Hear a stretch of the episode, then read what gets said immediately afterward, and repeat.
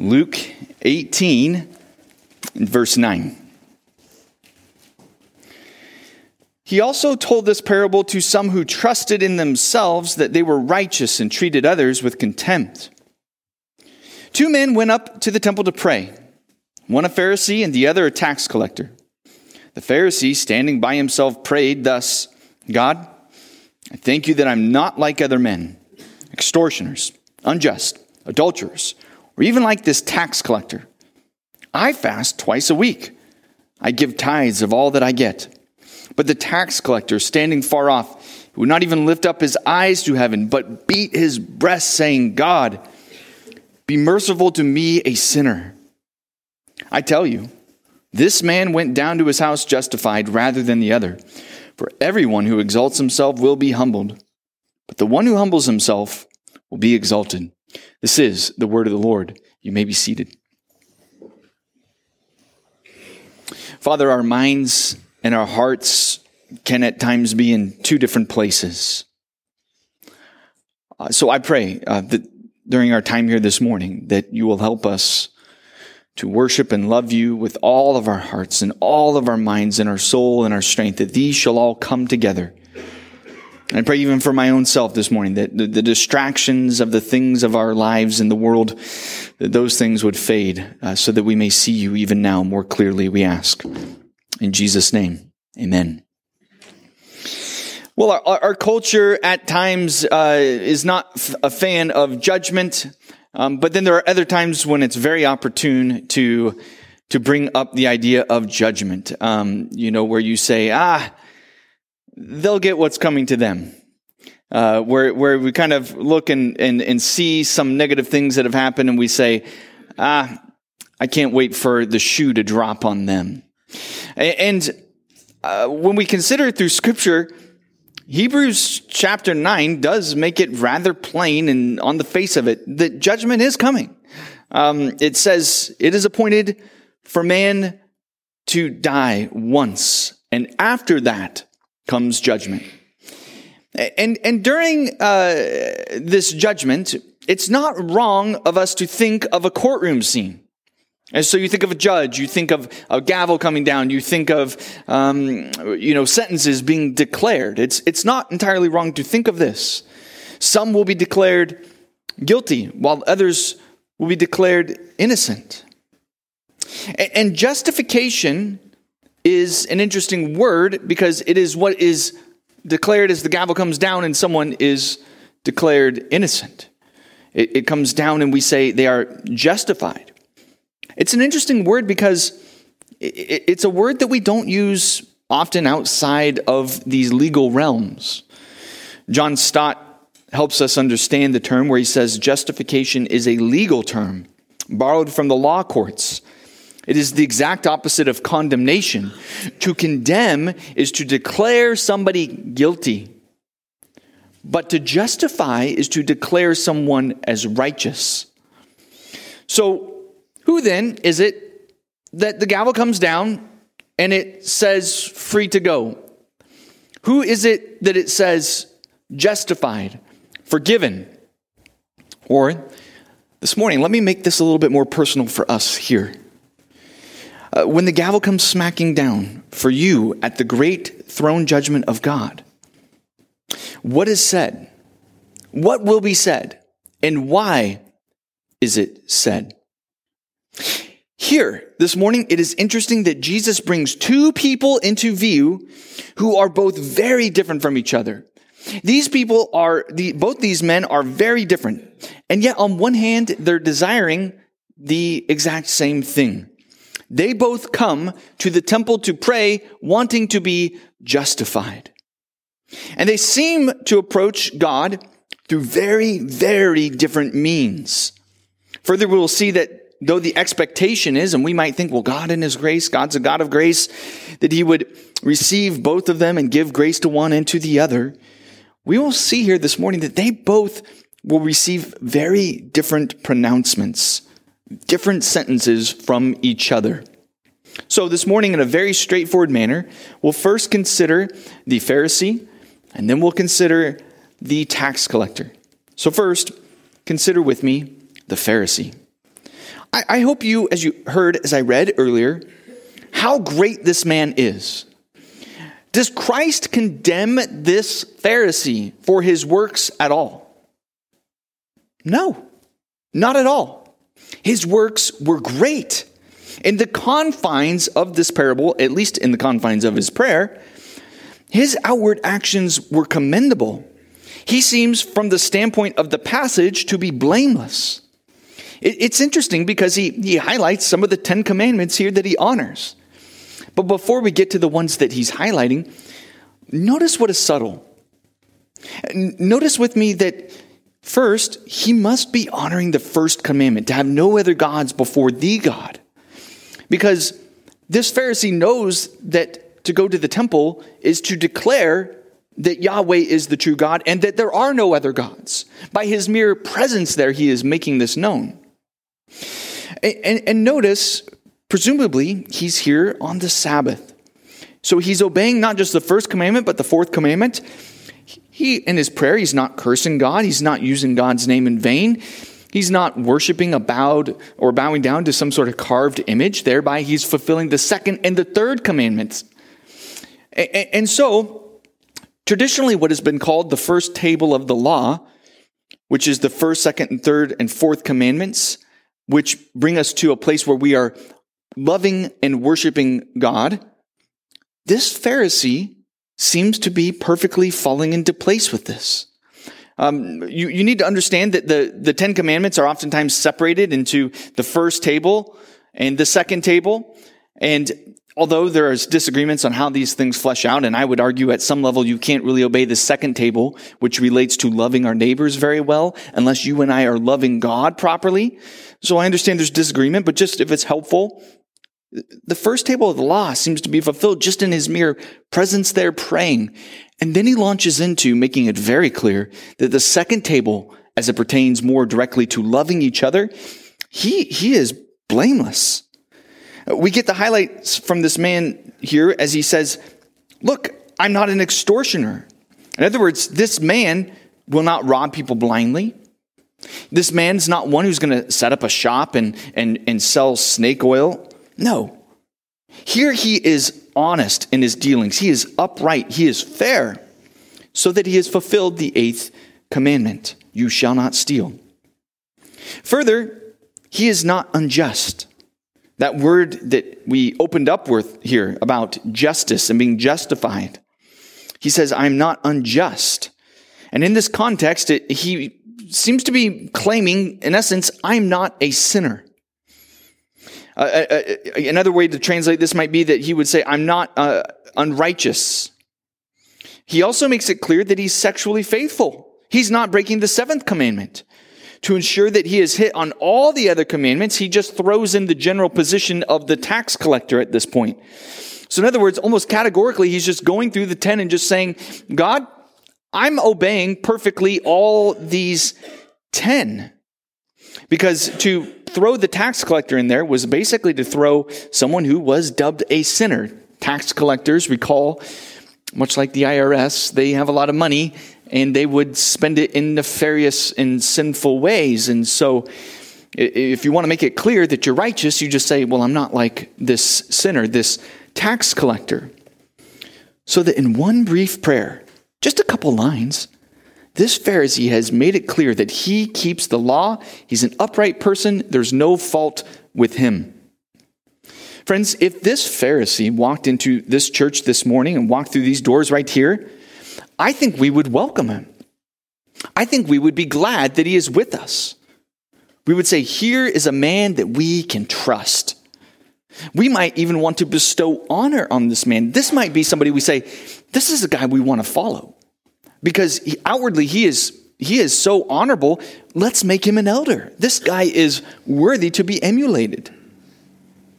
I've been helped tremendously by Martin Luther's comments on this passage, and, and the way he puts it is rather sharp. Hear this, where he says, Here you view all the commandments together, and he has appeared to the world as a paragon, great word, paragon of godliness, a fine, pious, God fearing, and holy man who is to be applied as a mirror, an example for the whole world, that they might well desire as it would be indeed well to desire, and the world would be very lovely if it had many such people as this Pharisee here.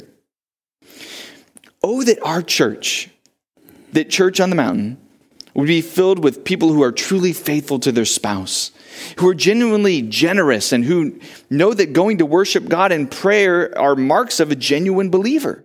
That all Christians would be known for being kind and fair to their employees, and that all Christians would honor God with their relationships, and that we, in the middle of our sexual revolution, that we would stand countercultural, that we would be equally generous with our talents and our times and our goods, making sure that nobody here has a need that is not met, that we might be upright like this Pharisee. All right. The prayer has been prayed. And Jesus now looks at this prayer and comments. But before we see how Jesus considers this man, I just want to briefly recall to you what a Pharisee was. A, a Pharisee was one who held strict observance of the law, which in itself is not wrong. This is good. They would hold strict observance. In fact, the word Pharisee means a separatist, and that was likely a negative word that was put on them. And the reason this idea of being a Pharisee or a separatist was put there was because they viewed themselves, because of their obedience to the law, as being above you, above others. They were able to stand and say, Ah, I've obeyed perfectly. And so that they had this idea of the, the name that they gave themselves, which is to be associated, the Habarim. They were ones who were associating with the law. They were known for being a people of the law, but they were also known for adding to the law. They trusted and relied upon their observance of the law. They were most influential of all the Jewish sects, and their tone and posture had infected the people.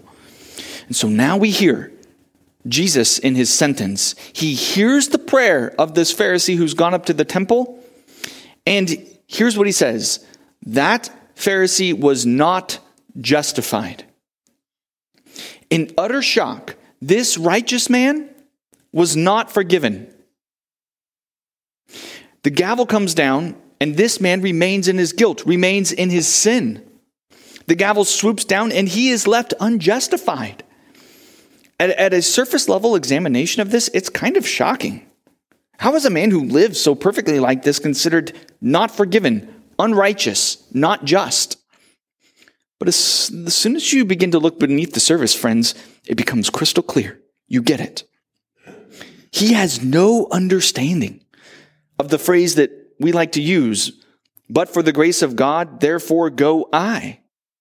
This man has no understanding of this. He doesn't understand Psalm 130 verse 3 where it says, Lord, if you kept a record of our sins, who, O Lord, could ever survive?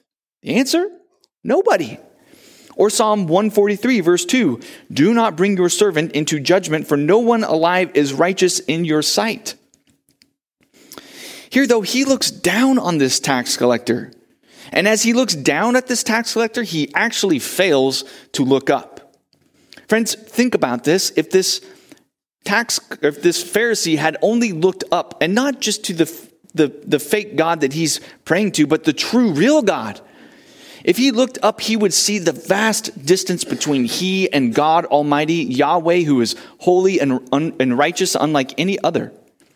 This Pharisee who looks down at the tax collector would realize there's only an inch of difference between the two of these men, while there stands miles and miles and miles between this Pharisee and God himself. And yet, he says here, I, I am not like this man. There will always be, friends, somebody who's more righteous than you. And if this tax collector had even, or this Pharisee had even looked around at all, he would have been able to, instead of to look at people who were less righteous than he, he could have looked around and found those who were more righteous than he. For in your life, in my life, there will always be a Mother Teresa. There will always be a Gandhi in our life who is sacrificed more than you have, who's given up more than you, who's done better, who's been more faithful, more kind for sure, and more loving than you have. Friends, it would be easier and better for us to do that. No, see in truth here, this man does not look up far enough. And this man's righteous acts won't be able to save him. They cannot. Why? Titus chapter 3, verse 5 gives us the answer.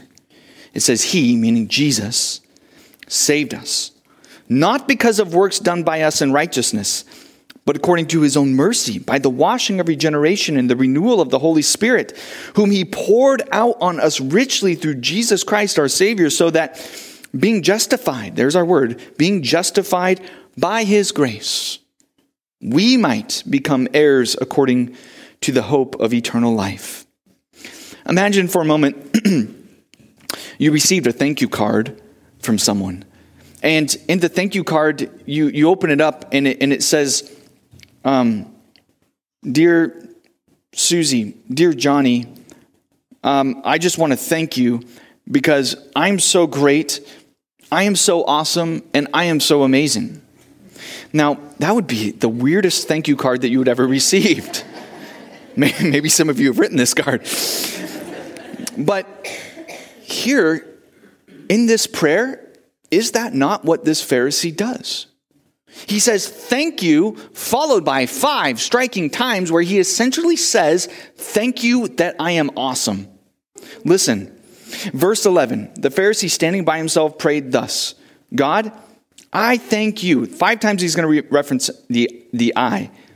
I thank you that I am not like other men, extortioners, unjust, adulterers, or even like this tax collector.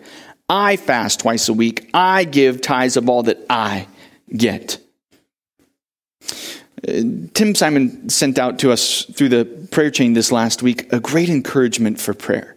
And the, the encouragement was let us as Christians, as we pray, and especially at the beginning of the year, let us begin with praise and thanks and adoration before you move into the myriad of ways that, Lord, we need help. Please help us. But begin with praise. And, here, this Pharisee, he does begin with praise, but he is not really praising God at all. Who's he praising? He's praising himself. And Jesus' indicting words here are that everyone who exalts himself will be humbled. Here, God looks underneath the surface. He looks past my actions, and the Lord sees not as man sees. He looks at the outward appearance, or man looks on the outward appearance, but the Lord looks on the heart, for Samuel chapter 16. And church, I just, I hope that you and I, we catch the gravity of this, for I think this man's soul hangs in the balance here. He views righteousness as merely outward, external actions, and he believes or functions in a way that says to achieve righteousness, all one needs to do is highlight all the ways that you obey or follow the law and all the ways that you're an upright person. As if God simply uses a teeter totter where he says, as long as the side of you with the kid that has done the good stuff is heavier than the side that has the kid who's done some of the bad things, as long as you're weighted in that direction, you're fine. Then you're justified. But it completely, completely bypasses what God is truly after. The Lord is after our hearts. What should this Pharisee have done as he went up to pray this prayer? Have you thought this? Have, He, he, he really could have gone up there and as he began to pray, God, I thank you. And then the moment he saw this tax collector there crying and beating his breast, you should have said, Lord, would you help me? I need to help this man. No, friends, he, he, he, could have, he could have gotten down and stooped with them and said, My friend, let me pray with you. Let me help you right these wrongs. Let's go to God who is graceful. Let me help you out with your financial burdens. I know that you've spent recklessly. I know that you've lived foolishly. Let me walk with you as we walk towards Jesus. But no, this Pharisee, rather than doing that, he uses this tax collector like you might rest your foot up on a stool. This tax collector has only become useful to him to highlight how great he is. And rather than help up his brother in sin as we are called to do, he stomps on his brother. In one sense, we might say that this Pharisee, while trying to declare that he keeps the law of God, he doesn't truly keep the law of God. In fact, he seems to rejoice over the fact that the tax collector doesn't keep the law of God. He's happy to use him in that way. And friends, being that this year for us will be a year that I'm encouraging our entire church to have an emphasis, have a focus, have a look at evangelism, where we want to declare, to make known what Jesus has done in our lives. That's what we're focusing on this year. And my prayer is for myself, because I sense it, and my prayer is for us, is that we would root out all traces of this Pharisee. Because if we bring people into this church and we proclaim the message of Jesus to them, and at the end of the day, all we're trying to do is get them to clean up their act so that they too can look down on others, we will only be replicating the vicious cycle of this Pharisee. Oh, that we do not do that. That, that we truly root this out so that we can in turn, as we'll look now, consider the very heart and emulate the heart of this tax collector. So now, let us consider the tax collector, how awful he is. this man is a wretch. Notice, the tax collector has nothing to bring. He cannot bring his good deeds before God. He cannot bring his honest hands. He cannot bring his purity, his sobriety, his kindness. He condemns himself. This tax collector is in a completely different place than the Pharisee he has from the parable broken both tables of the law. He makes it clear that he's failed to love God. And he's clearly failed to love his neighbor. He has broken numerous laws in that regard. Tax collectors were basically known to be swindlers. They were viewed negatively because the Romans would come in and they would hire various Jews and they said, We will hire you. You will collect money for us and all the Jews who lived in the area viewed these tax, tax collectors essentially as traitors. They had traded nations, they traded allegiances, and now not only were they scooping money off of their own people, but they were embezzling it for themselves. And so tax collectors became notoriously wealthy and used their wealth in a myriad of sinful ways. And so you can see why they're considered traitors. And you can see why they're considered essentially to rob people and it makes it clear that they have nothing here to stand on. The greatest thing this man can come and say before God himself is this I'm a sinner. No, notice he doesn't say, I'm a sinner, but Lord, I want to remind you there was a few times where I've fed the hungry, where I set up a soup kitchen and I helped those out. I just want to remind you, yes, I'm a sinner, but I did these other things. Notice also he doesn't say, Lord, I'm a sinner, but there's been some widows that I went and helped out. There's been some orphans that I went and prayed with. So I just want you to remember that, Lord. This man has nothing. He can only say, I am a sinner. That's it. And it's very clear what kind of courtroom decision should be made about this man, what he deserves. When the gavel comes down on this man, it's very clear what he deserves. If this man appeared on the nightly news, on the, on the TV or on your phone, you would, you would, you would look and you go, hang him up high. Throw the book at him. Give this guy everything he deserves. How dare he treat us like this? And so, as the sentence for the first man was shocking to us, so here too the sentence that this second man receives at first blush is counterintuitive. Look at verse 13 again with me. But the tax collector, standing far off, would not even lift up his eyes to heaven, but he beat his breast, saying, God be merciful to me, a sinner. I tell you, this man went down to his house justified. The sentence? He goes free. He's forgiven. He's declared not guilty, justified. Why? Because in the system of God's justice, Christ has done a wonderful thing for us. Paul explains this in Romans chapter 3, verse 21, where he says, But the righteousness of God has been manifested. That means made clear, apart from the law. Although the law and the prophets, they talked about this. They bear witness to this grace come from Christ. The righteousness of God through faith in Jesus for all who believe. For there is no distinction, for all have sinned and fall short of the glory of God and are justified by his grace as a gift through the redemption that is in Christ Jesus, whom God put forward as a propitiation, that is an atoning sacrifice, a payment to God to be received. How do we receive this? Not by works, but by faith. And we see Jesus showing us through this parable who it is that receives redemption, friends.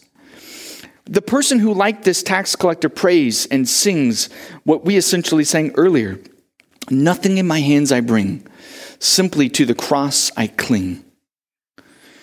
Brothers and sisters in Christ, if we understand this parable, much of the Bible begins to make sense. Because this is not a book about right living. This is not a book merely of rules. Friends, this is a story of redemption for sinners and sufferers. In a book that tells us about how to be reconciled to God through his mercy found nowhere except in Christ alone. And people throughout ages and time have longed to find this. They've looked and they've looked and they've said, Where can we find this grace? Where can we find this mercy? And they have found it only in the treasure of Jesus Christ, who tells them, and you and I, like this tax collector, you are forgiven. You are justified. And yet at the same time, we must know that this tax collector did not remain in sin. I think the parables, one of their strengths, one of the great things I love about the parables, they're punchy because of their brevity. They're short little snippets. And this is why the parables are so great. And yet what makes the parables great also makes the parables challenging is their brevity. Because Jesus can't say it all through this simple parable. Um, and, and, so if Jesus were to flesh this out in a very, very long story, well, then you would see that this man, after coming up and beating his breast and saying, Lord, have mercy on me, a sinner, we would see that he goes back to his life to restore and to walk a life of repentance, to repent every day with Jesus. Friends, if, if we were to say, what would this parable look like fleshed out? You don't even have to wonder. Chapter 18 of Luke is set up right before chapter 19 of Luke, in which right there at the very beginning of chapter 9, 19, that is, we find the story of Zacchaeus. Who was Zacchaeus? Zacchaeus was a tax collector. And what happens with Zacchaeus? He wants to see Jesus. He's inquiring about this Jesus. He's too short. He stands up in the tree. Jesus says, Zacchaeus, come down. I'm coming to your house. And what do we see Zacchaeus then do? He says, Oh, Lord, half of my goods I give to the poor, because he realizes it's all been about financial sin here. He says, half of my goods I give to the poor. And if I've defrauded anyone of anything, I will restore it fourfold. And so we see the beautiful picture of what it, this parable looks like if it's fully fleshed out in the story of Zacchaeus. And, and Jesus there, by the way, he says beautifully, he says, today salvation has come to this house as he speaks to Zacchaeus. It's beautiful. I think, church, there's a couple of ways as we land here that this may land on us. Um, first, we must watch out. Uh, we must not let ourselves become Pharisees against Pharisees. I, have fought this in myself numerous times where, you know, this tax collector could have some way, the tax collector could have gone up to the temple and prayed, but his prayer could have been radically different, much like the Pharisees he could have said, well, Lord, I thank you I'm not like this Pharisee because I'm a sinner and I know it. But this guy, this guy doesn't get it. He could have prayed a prayer like that. No, no, no. Let us not be like that, where we become a Pharisee of Pharisees. And, further, this parable, this is a parable that must be shared. This is one of the highlights in all of Luke. It's, it's, it's uh, paradigm shifting. If I had a friend or loved one who has not yet come to the point of emulating this tax collector, and they were in here with us, here's what I might say to them.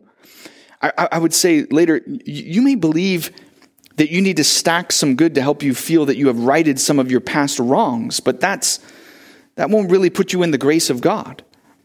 In fact, if you create a resume where you just merely are listing out all the ways that you're a worthy person, you end up being out of God's grace, much like this Pharisee here. I'd also want to make it clear that no matter how far you have fallen, if you cry out to God with a sincere heart looking for mercy, you will find it. And you too can leave this morning like this tax collector justified.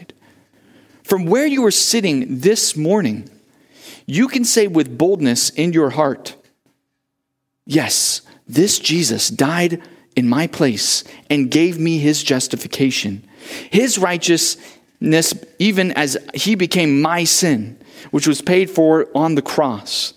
Therefore, the mercy of Jesus has come to us here, even this morning.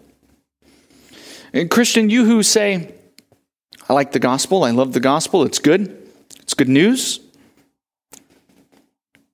If you say that you love the gospel, if you say that you believe the gospel, when you hear this good news, I ask you then, do you ever say to yourself, Yes, yes, Thomas, I know this part, I know this part, move on, move on? Yes, yes, Thomas, this is all great. Just please, you know, I get it. Jesus died on the cross for my sins. I ask you, friend, do you really relish the gospel?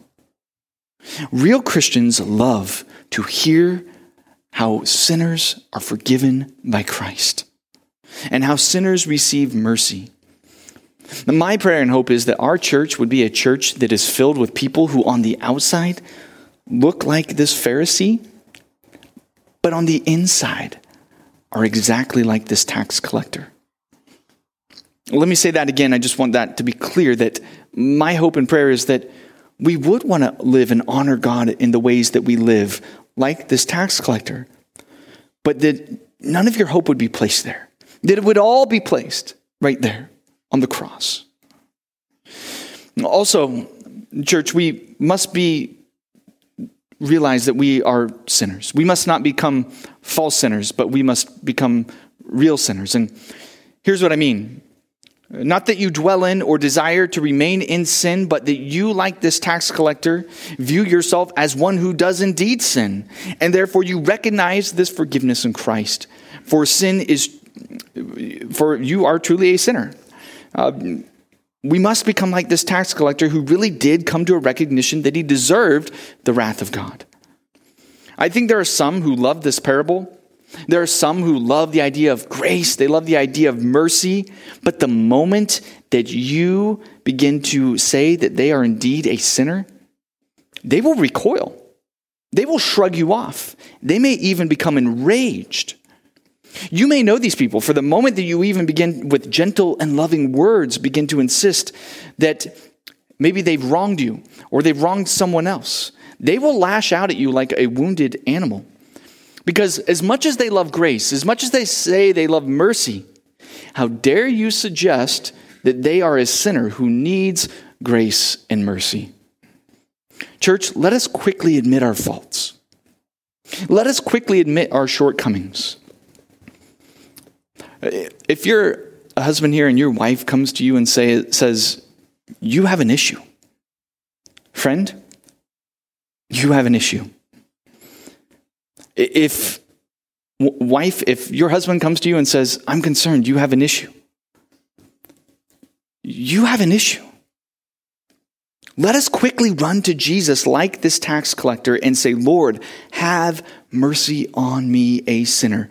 Lord, show me how to love and live like you, and more importantly, give me your spirit to obey you because the spirit is willing, but the flesh is weak. For God gives judgment to the proud, but God gives grace and mercy to the humble. Another way we could put this whole parable is God loves and accepts the person who humbly looks for mercy while he rejects those who exalt themselves. And if you need further proof of this, ask yourself who was it that Jesus spent three striking years with? As Jesus was living his three years of ministry, right up to the last three, he swooped in the 12 apostles, did he, didn't he? And he spent the most time with these men loving them and teaching them. And who was one of them? A tax collector. so we understand when Jesus told this parable, I'm sure Matthew, who wrote the very first book of our New Testament, I'm sure Matthew, his heart would have swelled, realizing, this is my story right here. And if Jesus would invite sinners like Matthew and Zacchaeus to dine with him, don't you think he would invite you? And if you have yet to put your trust in Jesus, like these men here in the scripture, I, I ask you, would you, would you come talk to me or one of the elders? We would love to talk and to pray with you. Let me close here with these words uh, that we will sing here in a minute of His mercy is more. What riches of kindness He lavished on us. His blood was the payment, His life was the cost. We stood beneath a debt we, we could never afford. Our sins, they are many, but His mercy is more. Would you pray with me? Father, as we close this morning, we want to pray the prayer of the tax collector. God, would you have mercy on me, a sinner? Lord, we know that that's a good place to start. It's not where we end, but it is the place we begin. Um, so we pray, Lord, that you would lead us away from sin, that you would deliver us from evil. So that this good news of grace would fall on our hearts afresh this morning. We ask in Jesus' name. Amen.